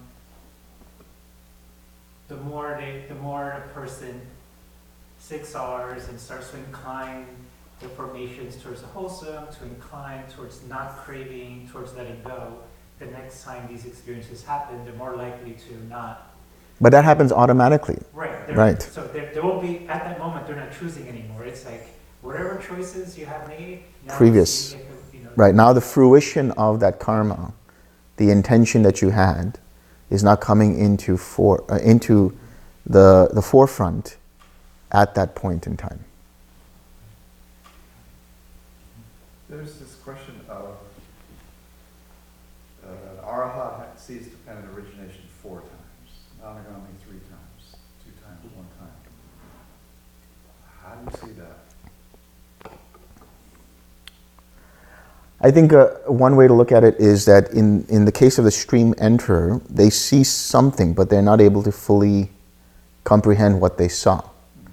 But I will say that afterwards, a stream enterer can go back to the suttas and then even in their own daily life start to see dependent origination. Like, oh, here is the contact, here is the feeling, here is so and so. And then once you get more clarity on this in the second time around for the Sakadagami, you might see more links. Like in the case of uh, Ananda, he saw only certain links. He didn't see six sense spaces. He didn't see uh, formations. He didn't see ignorance. But he saw certain links. Uh, in the case of the Sakadagami, they would probably have more clarity on dependent origination. So they might see uh, those links and kind of even be able to say, oh, that was probably the formations. There's an intuition that comes up. And with the anagami, it's much clearer. With the arhat, it's like they can, they can like, it's like in that moment of seeing, it goes, it, this is going to sound very much like science fiction, but it goes beyond kind of the notion of time. Because you're just seeing, like almost in slow motion, or the perception of it is in slow motion that you're like, oh, here's the formation, here's the consciousness, here's the namarupa, here's the contact, and so the sixth sense bases, here's the contact. Not only that, but with the arhat, they can go backward and see, oh, this is where this was, this is where this was. So when we talk about the forward order and the reverse order, the arhat sees that forward and reverse upon reflection. So as to one time, two times, three times, four times, that might happen, but uh, I think experientially, not all the time. I mean, depending upon the people that we've spoken to, probably not all the time. The, the links themselves are kind of a flow of experience, right? So these, these concepts we're placing on them, that there's distinct Yeah. This is the mind's way of perceiving what it's what is actually happening. Right. That's why for some people formations are seen as dashes, or they're seen as lines, or they're seen as circles, or uh, they're seen as like umbrellas, or whatever it might be, just little things that they see, circles and ringlets and things. But that's just the way that that particular mind is perceiving or interpreting what is happening in the flow of dependent origination. So it's seeing reality as it is, dependent upon how mind perceives it. That's why the Buddha says, as to that ananda, it's dependent upon their faculties.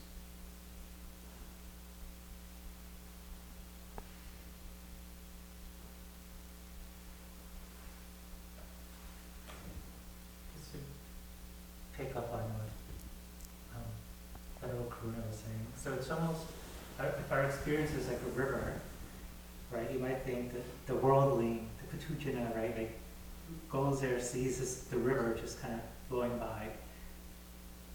But then you get like the noble ones, who'll come and they'll actually be able to map out, if you will, like, links in the stream as, as it's happening, and, you know, each, each with more refinements, if you will, and then the, the Araha will actually, you know, I guess like, Yeah, like for them, for so for the stream enter, they're entering the stream, and the stream is a little muddy. They can see the rocks, and they can see little fish, and they can see little algae or this or moss or whatever, a little bit, but they can't really catch it. It's just like a little muddled. And with the Sakadagami, they see a little bit more. And then upon reflection and upon their experience, then they're able to say, oh, that was the moss, oh, that was the rock and everything. And with the Anagami, it becomes even clearer. And then with the Arhat, they can actually swim upstream and say, oh, that was where the rock is. They know exactly this is where the rock is, this is where the moss is, this is where the salmon is, this is where the whatever it might be. So it just becomes clearer and clearer and clearer. Just to make sure that I was understanding right, but, so like, the Buddha will give different amount of links in different suttas. So I guess what I was Oh. just confirming is, are there clear delineations between the links? Or it seems like those are just concepts we're placing on a flow of experience where there's no clear delineate, I mean, clearly there is a, a distinction between, say, feeling and perception, but it seems like at some point it's arbitrary where we place the divider lines between link, or what we're calling a link, is that right? No, there is a, there is a pretty good delineation point. It's just that as it becomes clearer, you start to see those delineations. So as you get deeper and deeper in the practice, and then as you get higher and higher attainments, you actually do see, oh, here is the contact, oh, here is the feeling. But however you perceive it is just dependent upon your faculties. But you have a clear vision of those delineations. So why did the Buddha, Well, I think there's some sutras, like you're talking about where he starts, say, with consciousness, could be fifteen, where he just, he doesn't, Right, he says with consciousness there's nama rupa. yeah, so, but the formations is missing. The formations is missing, I right. think he's, it's his audience. He's talking to the audience, like uh, S- Ananda at that point had been, become a stream enterer. So he was not able to delineate where the ignorance was. He was not able to delineate where the formations were. Oh, this is where the six sense bases were. So those three particular links are not mentioned in Digha Nikaya 15, which we went through a few days ago. And for the reason being is the Buddha is speaking to what Ananda understands then At his level. at his level. I see, yeah, and then there's another one where sometimes the later links are grouped into bigger categories. Yes, But Yes. that's just because he's just Yeah. right. And then if you go to Majjhima Nikaya 9, you have Sariputta, who goes not even, not only just through all 12 links, but he says even before that there's the taints. And he says the ignorance is dependent upon the taints, and the taints are dependent upon the ignorance.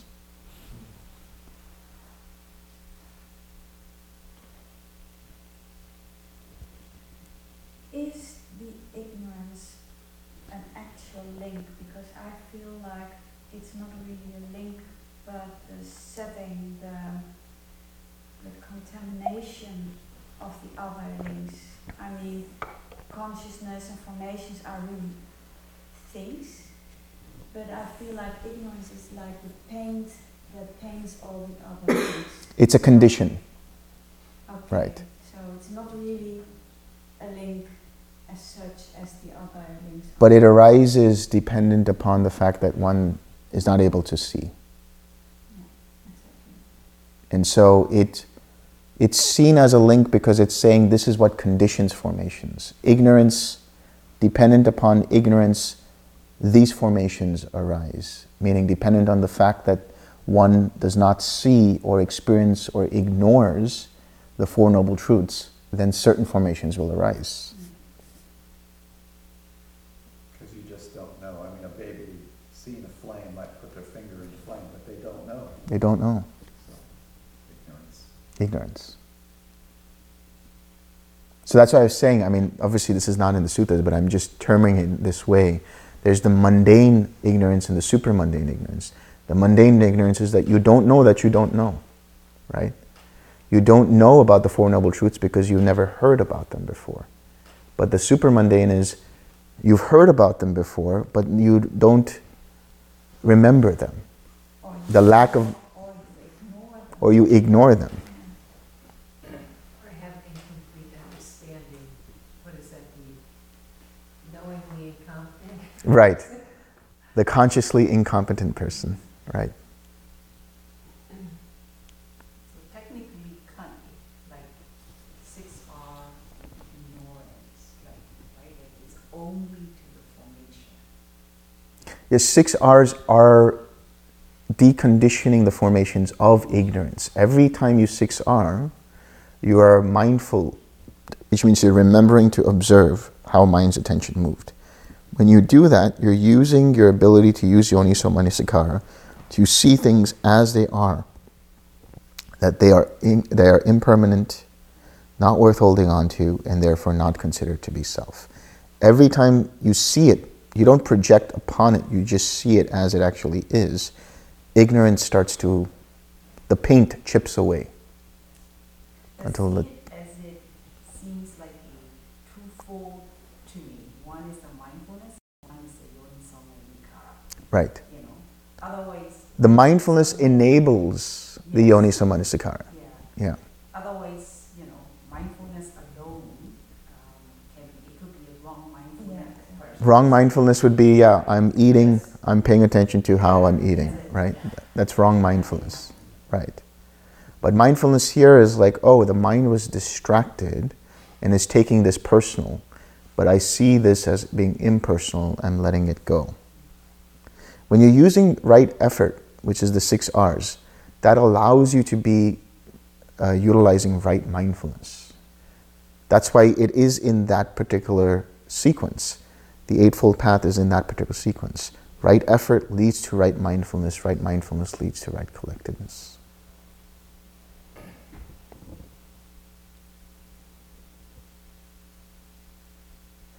Satisfied? Delighted? Very much. Let's share some merit.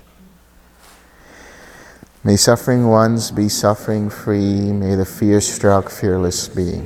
May the grieving shed all grief, and may all beings find relief. May all beings share this merit that we have thus acquired for the acquisition of all kinds of happiness. May beings inhabiting space and earth, devas and nagas of mighty power, share this merit of ours. May they long protect the Buddha's dispensation. Sadhu, sadhu, sadhu.